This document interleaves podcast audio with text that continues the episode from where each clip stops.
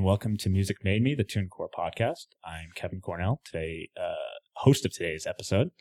As we've mentioned recently, we're excited to announce that in the next few months, our artists will have reached a billion dollars in download and streaming revenue since TuneCore launched in 2006. It's a really big number. So to celebrate, all of our episodes this summer are going to be dedicated to helping you as an artist turn your music into a sustainable, thriving career. Uh, sometimes, you know, that includes figuring out ways to get the job done on a budget that leaves little to be desired. And, you know, we're in the DIY business. So one important thing artists who are perhaps still getting started in their music career have to face is recording. Um, recording the next release, getting into the studio, figuring out ways to do that on a budget, um, and doing so, like I said, without a, re- a professional recording budget. Uh, luckily, in 2017, there's tons of ways to get the most out of your recording, whether it's in a bedroom or a garage. And uh, to weigh in on the subject, we've invited Tom Tierney, co-owner and engineer at Brooklyn's Spaceman Sound Studio. Tom has been recording at Spaceman uh, and elsewhere for over nine years, uh, working with artists across all genres. Uh, some of the artists he's worked with from the control room include Netherlands, A Place to Bury Strangers, Slothrust, and Kid Millions. Uh, he's also, you know, a musician himself, and he's handled vocals, guitar, bass, keys, all other instruments as a bandmate in projects like Tidal Arms, Big Tree, Landlady, and Warship, just to name a few. Tom, how you doing? Good. How you doing today? Good, man. Um, thanks for coming in. Thanks for dropping some knowledge on us. Thanks for having me. Great. And so, you know, the idea of this series is to be focusing on how you can be getting the most out of your music with uh, a, a little to no budget. Uh, but we all know that when it comes to recording, there's going to be some sort of budget required. Uh, and Tom's going to be able to help us sort of weigh in with his uh, years of experience on diff- working with different budgets. So we're, we're lucky to have them. So uh, first and foremost, if you want to just introduce yourself uh, to listeners by letting us know just a little bit about your background, not only as an engineer and producer, but as a musician as well. Uh, so again, my name's Tom Tierney. Um, I grew up in Boston, Mass, uh, playing in kind of punk bands and stuff in high school, and started recording probably about 15 years ago. Um, excuse me. Uh, my first record, I had you know saved up for my pizza place job or whatnot uh, to pay for some studio time, and you know made a made something I was proud of, but it you know took a lot of time and money in in a studio, and and uh, I was really inspired by some friends who kind of bought their own system and were recording at home in their basements and stuff, and could put out records more quickly and consistently. And um, so you know, I, I bought a four track and then a um, kind of a sixteen track Fostex digital recorder kind of thing. And then I, when I went to college, I was one of the few people who recorded. So pretty quickly, I was you know engineering my friends' demos and EPs and you know grad school application demos and stuff like that. And uh, I had a lot of fun doing it. And you know they were kicking me bucks. And pretty soon I was like, well, I could you know turn this into a career. That's awesome, and it, it's funny too because that's like such a typical path, right? There's always a guy in the band or, or a girl, I shouldn't say guy, um, who just takes that early initiative of recording. And uh, you, you know, you talk about the eight tracks, sixteen tracks, that that stuff. I mean, it all Right. brings you back to playing in a garage and having that one friend take initiative and start doing it. So I guess Totally. sort of what you know, following that path, you know, the guy in the band or the scene. Um, what kind of captured your attention about recording? You know, is it something you just felt like you had a knack for and you kind of jumped into it? um, I was always pretty occu- preoccupied by the recording quality of records that I loved, and uh, you know, uh, when I started actually recording myself, I found that that was often the thing I was most inspired by. Um, was you know just kind of finding the right sound and letting that inspire the performance or something like that. Um, so yeah, I don't know, it was a pretty natural progression. Cool. So it's funny too because we always, you know, you, you've obviously come a long way to the point now where you're in a, a major music city, helping run a, a, recording studio in Brooklyn. Um, but looking back, you know, your origins behind the board, so to speak, uh, what, what kind of amazes you about what you were able to accomplish back in the day with just very few resources and experience, for that matter? Uh, it's funny. I recently I was going back through some old hard drives and I and I found a recording that I made probably twelve years ago or something that was uh pretty intentionally lo-fi. It was for a cassette split release or something, you know. But uh, but it highlights this question really well.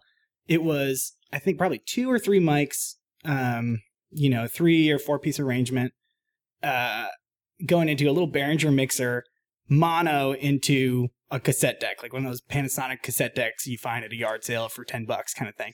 And I listened to it and I, I swear it's my favorite recording I've ever made. And it's distorted, it's blown out as hell. I mean, it's just everything wrong. But, uh, the spirit, the energy, the vibe is really there. And, you know, it's probably because it was just so, you know, fast and fun. And We were with friends and it was like, we were all listening to each other. You know, there was no, you know, the music is what made it happen. And the, the kind of lo-fi element of it and the tape just totally bl- blowing out adds a really nice quality. And like, I wouldn't change a thing. That's know? awesome. Uh, and you know, just in time for the current trend of cassette tape, cassette yeah. tapes to come back. Yeah, right? exactly. So I guess on the other end, I mean, is there anything you look back and you're like, oh my god, what was I trying to do there?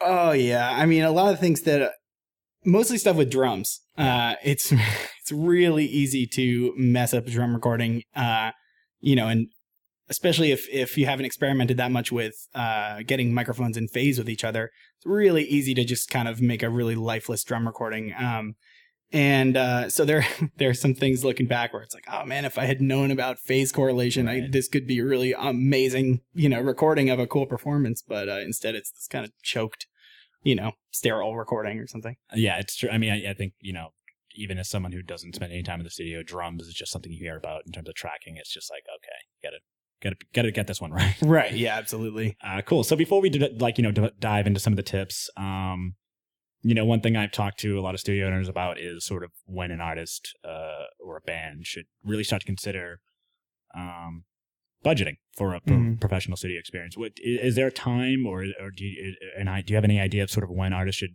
really start to seriously consider that sort of thing? Uh, do you think it varies by genre, or is it sort of just uh, uh, the same across the board?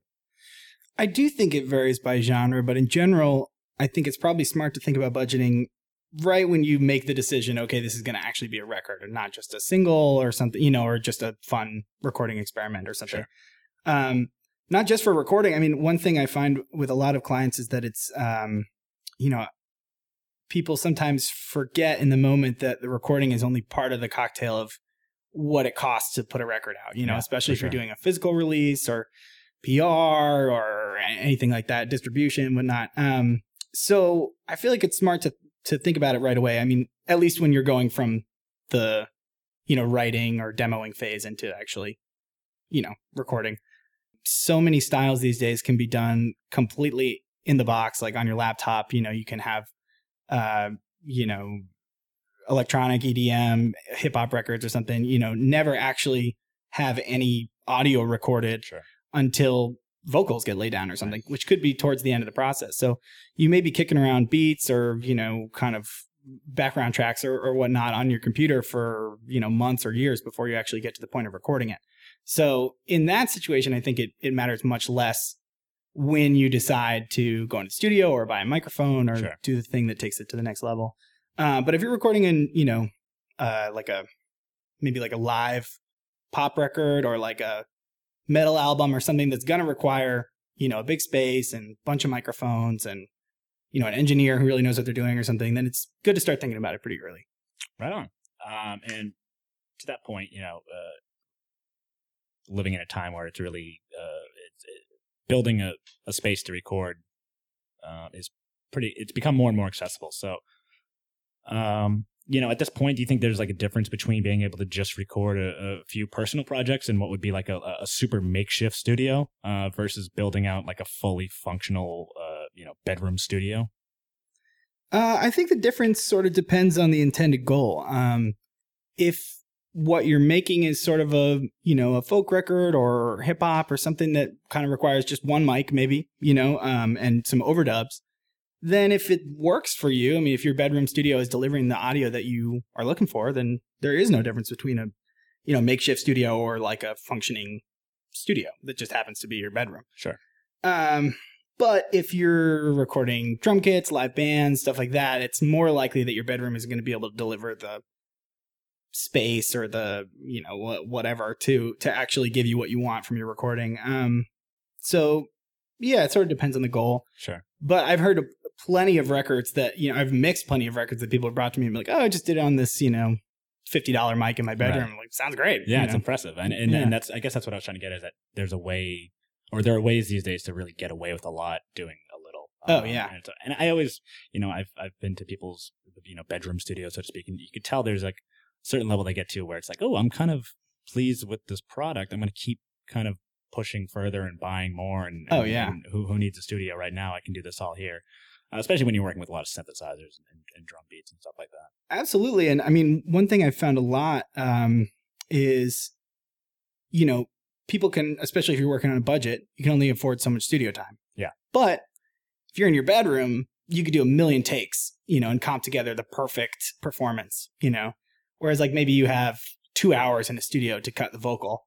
And, you know, so I've had a couple of times where somebody comes in with demos that sound amazing. The performances are incredible. They're full of life and inspiration and intimacy and whatnot. And may not sound perfect, but it could be edited or mixed into something that's really amazing sounding. But the performance is there.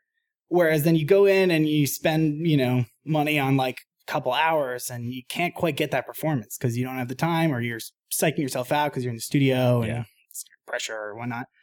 Um, and then you end up with a record that doesn't feel as good as one that sounds technically, you know, not as high quality or Right. That meant that mental clock starts ticking, and well, I guess Right. the literal clock starts ticking as well, and it Yeah. starts to kind of uh, play tricks on your brain while you're trying to do something creative.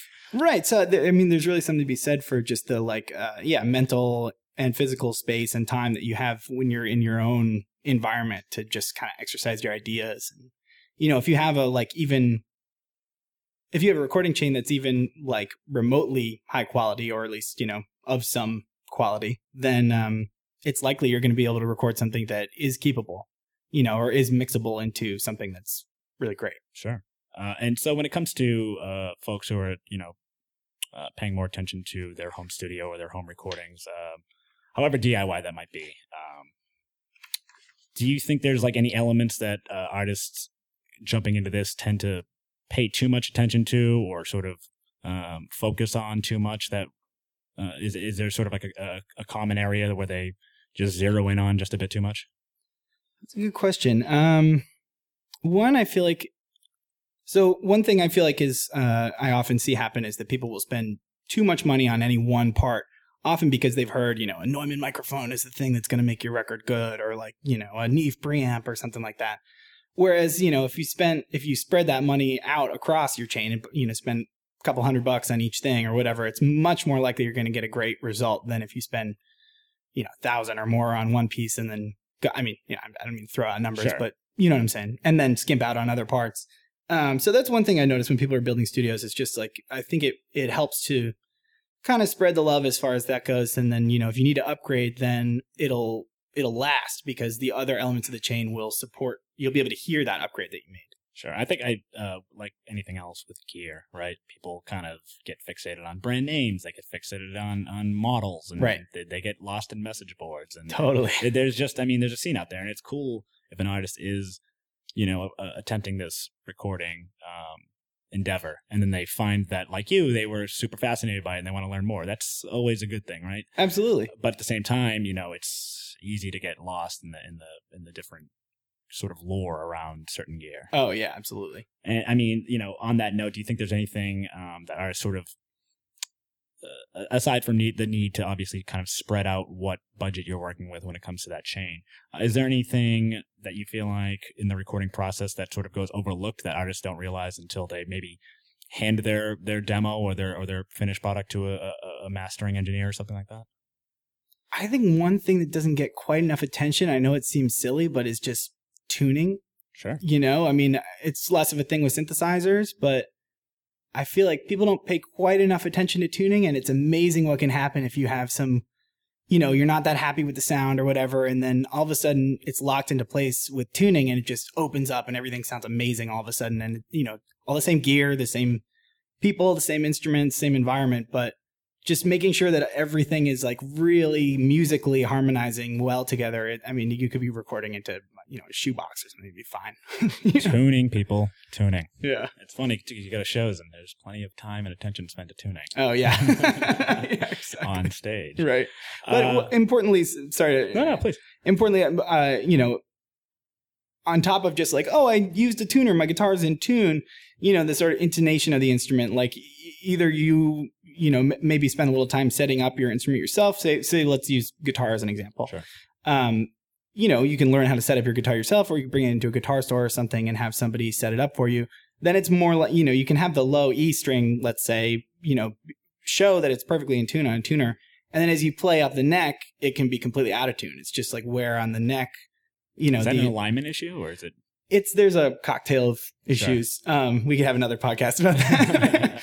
but um, but uh, but yeah. So the the kind of generally the instrument's ability to internally stay in tune and and kind of cohere with other instruments is is huge. no, that makes sense, and I I mean, I can see how it goes overlooked as well. Right. especially with all the technology we have laid out to even just tell us that we're in tune, and then Right. everything sounds good. Right. Right. Exactly. Uh, okay, so for artists who, you know, obviously we know they're not going to have a plethora of choices when it comes to, uh, you know, a venue or a space to record in when they're setting up their own, um, their own studio or their own just recording environment. Uh, but are there any types of rooms in your experience that you've seen or heard or been a part of that you specifically advise against getting started in? This is a great question. Um, absolutely, bathrooms. Everybody, Okay. everybody thinks recording in a bathroom is a good idea, and it's the it's not a good idea. Unless, I mean, it could, it can be, but you got to want it. Uh, you know, bathrooms sound great because you or you know, say you're singing in the shower, right? Sure. That sounds great because you're singing right against a reflective wall. It's coming right at you as if it was being recorded and spat out from a speaker, you know? Uh, but you're the sound source and the listener in that in that case. In the case of there being a microphone in there, you're getting all those reflections off the wall going into the microphone and canceling each other out. Their sound waves are entering at different times and there's phase cancellation. If you remember physics class, waves can cancel or, you know, whatever. I, I don't I don't know if people will know about phasing. but um, but there will be phase cancellation, and, and uh, things can end up sounding kind of hollow or or washy or you know otherwise um, just strange. Sure. Um, so if you want that, it can be a cool choice. Uh, And you you know, have quick access to a toilet flush if that's part of right? sound. exactly. You want that whoosh. Yeah. Um. Uh, but like you know, I recorded something in the bathroom recently uh, with a band who intentionally wanted that sound, and it was like a fun th- thing, but it wasn't. You know, Not for everyone. right? Exactly. It, it's a choice to make. They they were very experienced with recording themselves, and they made that choice intentionally. Okay. Um, but I would say a good space to get started in um, would be, you know, again, I know that there are um, people don't necessarily have have a choice over this, but um, you know, medium sized room, ideally high ish ceilings. Um, and I mean, this is kind of ideally speaking for your first recording Sure. room or whatever. Um, and ideally, the walls are not parallel, or the ceiling and floor are not parallel. Uh, it just gives the sound waves Really? yeah, it just makes it so that the reflections don't kind of just ricochet around, kind of back against each other, and kind of spreads out the uh, the reflections. And That's cool. I definitely would not have thought of that.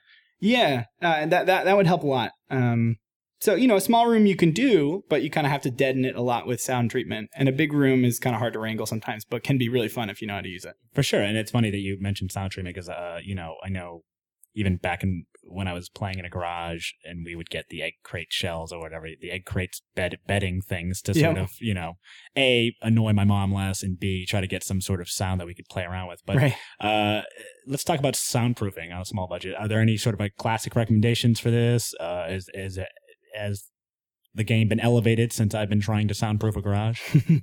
Um, so one thing to discuss here is the difference between soundproofing and sound treating.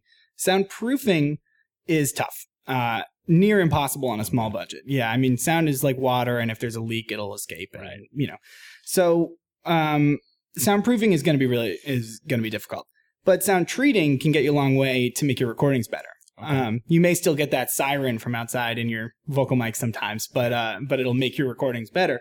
So th- you know, a big thing here is just you know, the the first reflection you get off a wall going into a microphone is going to compete with the sound going from your voice, let's say in this case, into the microphone. Okay. Um, so the best thing to do is to try to deaden wherever that reflection is coming from.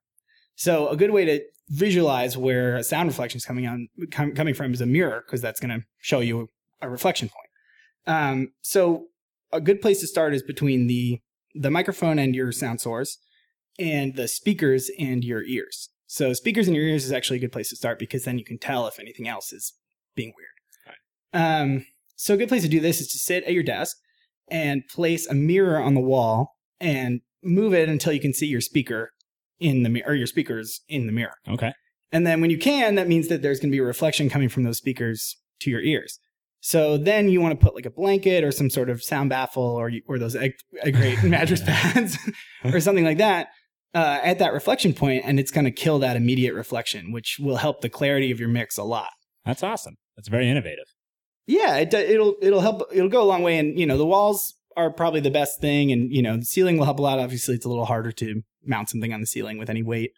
Um, and uh, and then yeah, again, if you're recording something and you you know you have a small closet, let's say, then do the same thing between you know the sound source and your microphone. Make a little ISO booth, right? Yeah, exactly. Very cool. So, as someone who uh, I, I uh, do not personally dabble in any engineering, I can fully admit that. um, but between just being around musicians and and, and running the blog, uh, you know, I feel like I hear and read a lot about proper miking of instruments for bands. Uh, I know that's an important element. Uh, can you kind of go into that a little bit and cover what artists, you know, on a stricter budget can be doing better in this space when it comes to miking? First thing, thing to think about is what your microphone is intended for and how it picks up sound, right? So, you know, a microphone is like a camera's lens. So you have wide angle mics and you have kind of, uh, you know, telephoto mics, you could say. And, um, uh, so knowing how it's going to pick up the sound is going to is going to help you you know it's going to bring you a long way to getting a, a better result so you know if you put a microphone that um, is sort of directional like a cardioid is what i mean that would be a, a kind of directional polar pattern um, a polar pattern is the term for how a microphone picks up sound Okay. um, d- directionally that is um, so if you put a directional microphone say on your snare drum in your drum kit uh, then it's going to pick up mostly the snare drum with a little bit of bleed of the other drums. But if you put up like an omnidirectional mic, which is, you know, it, it picks up sound from every direction, then you're going to get your whole drum kit in that snare mic with just a little bit more snare drum. So if you want to have a, a, a channel, you know, come up that's only your snare drum, then you want to have the kind of directional one with a little bit of bleed than your whole drum kit. But it says, you know, snare on that fader. Do you feel like people tend to overlook that in terms of how they set their mic up and it's just sort of one size fits all sort of in their mind, I guess? Yeah, I I think there. Yeah, I I I think it would be a good place to start at least. You know, when you buy a mic or or researching mics, to really look at kind of how it how it's going to pick up the sound and like how that relates to what you intend to do.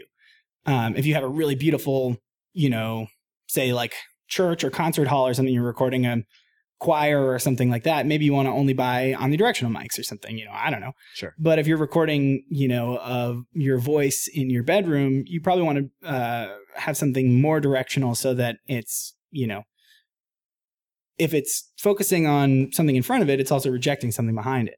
So you know, you, it's can it can reject the computer's hum or the street's sirens. Right. All the stuff that's going to pick up on an Omni, right? Right, right, exactly. So, um, yeah, I think it's just knowing your mics is a Okay. big, is a And, big and, and to that point, I guess, you know, and uh, we've, we've talked about this a little bit on the blog. Um, a guy named Scott Wiggins did a little breakdown for us about uh, the difference between, you know, $100 mics and $3,000 mics, you Uh-huh. know, um, and sort of it ties into what we were talking about earlier, getting, kind of getting lost in the, uh, the gearhead kind of culture and, Right. and maybe overpaying. Uh, do you know, without going too far into brands and, and, and pricing, is there, you know, in, in terms of different genres, is, is there uh, any advice you have for getting the most bang for your buck with a microphone or with a set of microphones? Uh, yeah, I'd say bang for your buck. A good place to start is always going to be like the Shure SM58 or 57. You know, I mean, you can record anything with those mics, and they cost about a hundred bucks. And uh, you know, you can use it as a hammer if you lose your Sure. hammer. That's awesome. Cool. Um, Very yeah, utilitarian. right, right. And you can scale up from there, and there's plenty of alternatives to those mics. Um, but it's a good place to start. Cool. And speaking of good places to start, uh, we all know that you know technology has elevated the home recording experience entirely. Um, in terms of hardware, what do you consider to be some just like absolute basic necessities, whether it's PC or Mac, laptop, desktop, uh, when it comes to getting the most out of uh, the technology available? Uh, I'd say the biggest thing is your recording interface. So, you know, these days your recording interface is going to um, put all of the parts of the recording chain, except for the you know computer and microphone and speakers and stuff, into one box. So you've got your mic preamp, your analog to digital converters, digital to analog, you know, all those things uh, in into one unit. So you're going to want to make sure that's like at least decent quality, so that you you know are capturing clean audio and hearing it cleanly. Um, so there's a you know a wide spectrum of interfaces you can get from 50 bucks to you know use your imagination. um, but uh, yeah, I, would- say that that's a, a really good place to you know make sure that you're getting something quality, and and you can get something high quality for you know 200, 250, and I mean less as well. You know, especially if you look used. Um, but I mean stuff from Focusrite, Universal Audio, Apogee, all these companies make great things in that price range. Sure, and you know, as we continue to talk about this stuff, and we, you know, we, we start to drop some prices um, on on you know estimated prices on some stuff. It's important to keep in mind, you know, I mean, talking to a guy like Tom here, that you can make money back doing this in some in Oh, some yeah. regard. I mean, if you if, you're at the point where you're starting to build like a, a, a station for yourself here, and you're kind of catching the bug, and you're really into it. You're in a scene. You're working with other artists. You you can make yourself available to them, and you know you can charge them as well. It's not that crazy. Absolutely. Um, so consider that when we start to drop some, pri- when we start talking about prices, that you know, the better you get at this, the more you can actually create even more of a sustainable career on the side, uh, doing this sort of thing in your local scene. Absolutely. Um, and on the other side of the, I guess, technology coin, um, what do you recommend for artists, or I guess we can call them first-time engineers? Um, what do you recommend they look into as far as what what a digital audio workstation uh, would be? Uh, You know, are there any ways to sort of save money in this area, or do you think it's just a necessary spend and you're you, you got to kind of get ready for it? That's a good question. I I love Logic personally. I think it's a great platform and and it's it's pretty inexpensive. It's definitely a lot cheaper than it used to be. Um the I know and Ableton also is super popular. I know there's different levels that cost different amounts of Ableton. Um it's a different workflow than a typical DAW, but Sure. works great. Um I ha- I know there are some free DAWs like Reaper or Audacity that I haven't really spent time with, but I I've heard great things about them. Okay. Um, GarageBand is an awesome place to start for Mac users. I, it's a I like know, to hear that. That's good because I mean I remember when GarageBand came out and it was like, okay, here we go. Right. But I mean, you know, 2017 to hear someone actually have something complimentary to say about that, that's good reinforcement for people using it. Oh yeah, it's great. It's basically just Logic Light. You know, it's kind of all the complicated stuff is behind the curtains, and and there's very little between you and your creation. So it's awesome. Pro Tools is also great. Um, I feel like it works better in a studio environment where you're also using analog gear and kind of treating it more as a tape machine. Um, uh, whereas something like Logic is a little bit more kind of all the bells and whistles are inside at your fingertips in the computer. Cool. That's that's really good to know too, because I mean, Pro Tools is such a brand name among anyone. You know, I mean, Right. Logic obviously as well, but when you when you think you know recording, you definitely think Pro Tools, and uh, that's good advice, especially if you know you're just looking to capture so much. Knowing this is a good example of knowing what works for what scenario, and if you feel like Pro Tools is really probably a little bit better off in the studio, I, you know, it makes a lot of sense. Yeah, I, I think Pro Tools is great if you're going to be using an analog mixer or analog, you know, compressors or stuff like that. You know, we have a bunch of analog at the studio, and when, whenever we're doing a, you know, kind of larger scale analog mix or or you know something like that, I'll usually use Pro Tools. Um, whereas if it's anything where I know I'm going to be mixing in the box or there's going to be a lot of synthesizers or stuff like that, I I pretty much always use Logic. Cool. Um, and I know this could be uh, another episode in in its in and of itself. Um, but let's talk a little a little bit about mastering on a budget. Um, what kind of considerations should artists take uh, when mastering their music on a budget? You know, you, are there suggestions to, that you have to sort of save money on this process, or is it a scenario where they it's just a little bit of shopping, it's a little bit who, about who you know, and tell us a little more about that. Well, so mastering is a little bit more of an optional thing than it used to be. You know, it started when it was like, okay, you have to get your tape onto a lacquer so it can pre- be pressed to vinyl. Right. So it was kind of a necessary conversion point. Now it's like, you know, oh, I mixed a song, it's a wave file. Okay, they're having me upload a wave file. Why can't I just upload this? You totally can. There's nothing keeping you from uploading your wave file without it being mastered. Um, you know, the big reason to hire somebody else uh, to master your record is just another set of ears, potentially somebody who's, you know, a, a professional who has either the experience or the uh, equipment or the room to be able to kind of just be your safety net. Be like, oh, there isn't too much sub bass; it's not going to blow out your speakers, or it's not too loud. It's not, you know what I mean, stuff Right. like that. Um, so if you are doing everything else, if you wanted to spend money on one part of your process, mastering is a pretty good place to do that because it's, uh, or that is to say, in hiring somebody else. Sure.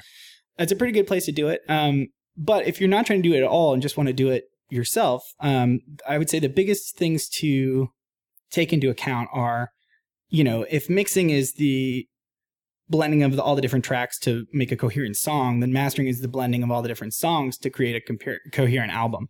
Um, so it's just kind of listening to all the different songs and making sure that that they're kind of comparable volumes and you know one of them isn't like much brighter than another Sure. one or much you know have much more sub audio. That's a big one is bass.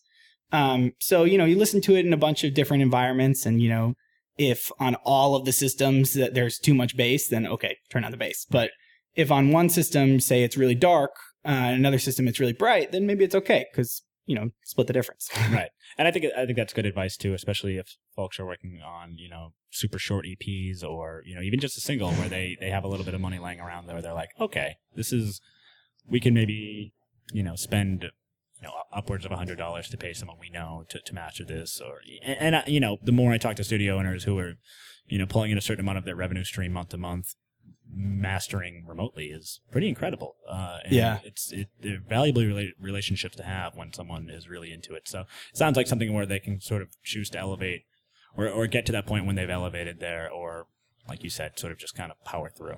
yeah, Agree with Um, that. Cool. So we've we've kind of run through some of the different um, more technical uh, specifications around recording. I kind of wanted to go back to just super basic stuff before we wrap up. Um, just because we're talking about recording in small home-like spaces, uh, what do you think are just some super basic things that artists may already have lying around the house or around their space or their their rehearsal place uh, that should be considered when embarking on recording on a recording endeavor? Excuse me. You know, stuff like headphones, furniture, cables, just a- a- anything where it can make for a better experience. Uh, headphones is a, a big thing. Headphones and speakers. I mean, it's many different pairs of headphones and speakers that you can be listening to when you're making decisions on your mix or your master. Uh, the better, right? I mean, you can just kind of make an average. No mix is going to sound perfect on every system, you know? So uh, the more you can kind of listen to different real world listening environments, the better. Um, another thing is uh, a good a good example of using s- some of found things is I, I used to live with somebody who is a sculptor, and he for some art project he had made 200 pillows for this project. So we had 200 pillows laying around. So we just lined the ceiling with pillows, and all of a sudden the room was a lot deader and sounded great.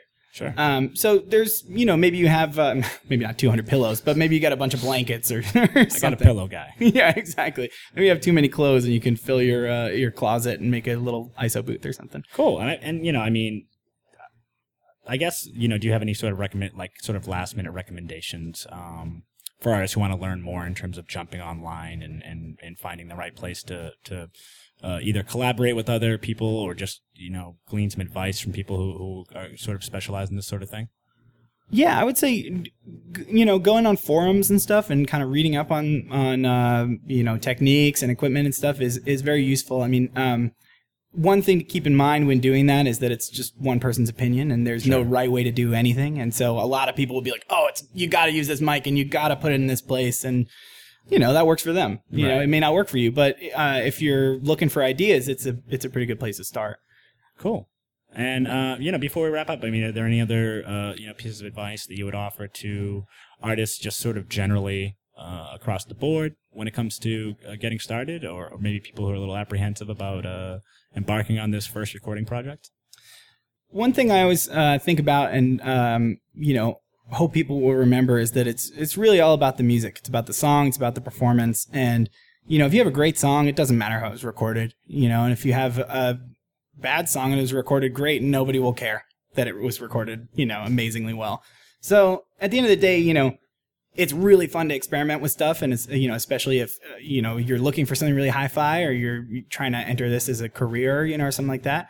But uh, you know, just make sure you're getting awesome performances and, and the recording will you know carry it there Awesome. Well, Tom, thank you very much for coming in and doing this. Um, my pleasure thanks for having I me I think you've probably inspired some more ideas for future podcasts down the road in terms of more technical stuff. So Awesome. looking forward to that. Uh, but Tom, by all means, uh, I want to give you a chance to sort of plug anything you got going on, your social media, uh, Spaceman Sound, website, shows, anything going on. Let us know. uh, sure yeah the uh, the studio's website is spaceman-sound.com um, i'm playing in a couple bands right now i'm playing in a band called sun cruiser we got a record coming out Cool. um, a band called cash and the delights um, we got some singles coming out soon and um, uh, yeah i think that's about it Cool. Check out those bands. Check out spaceman-sound.com. Um, and please don't forget to subscribe to Music Made Me, the TuneCore podcast. Uh, rate us on iTunes and follow us on social media at TuneCore all around. Till next time.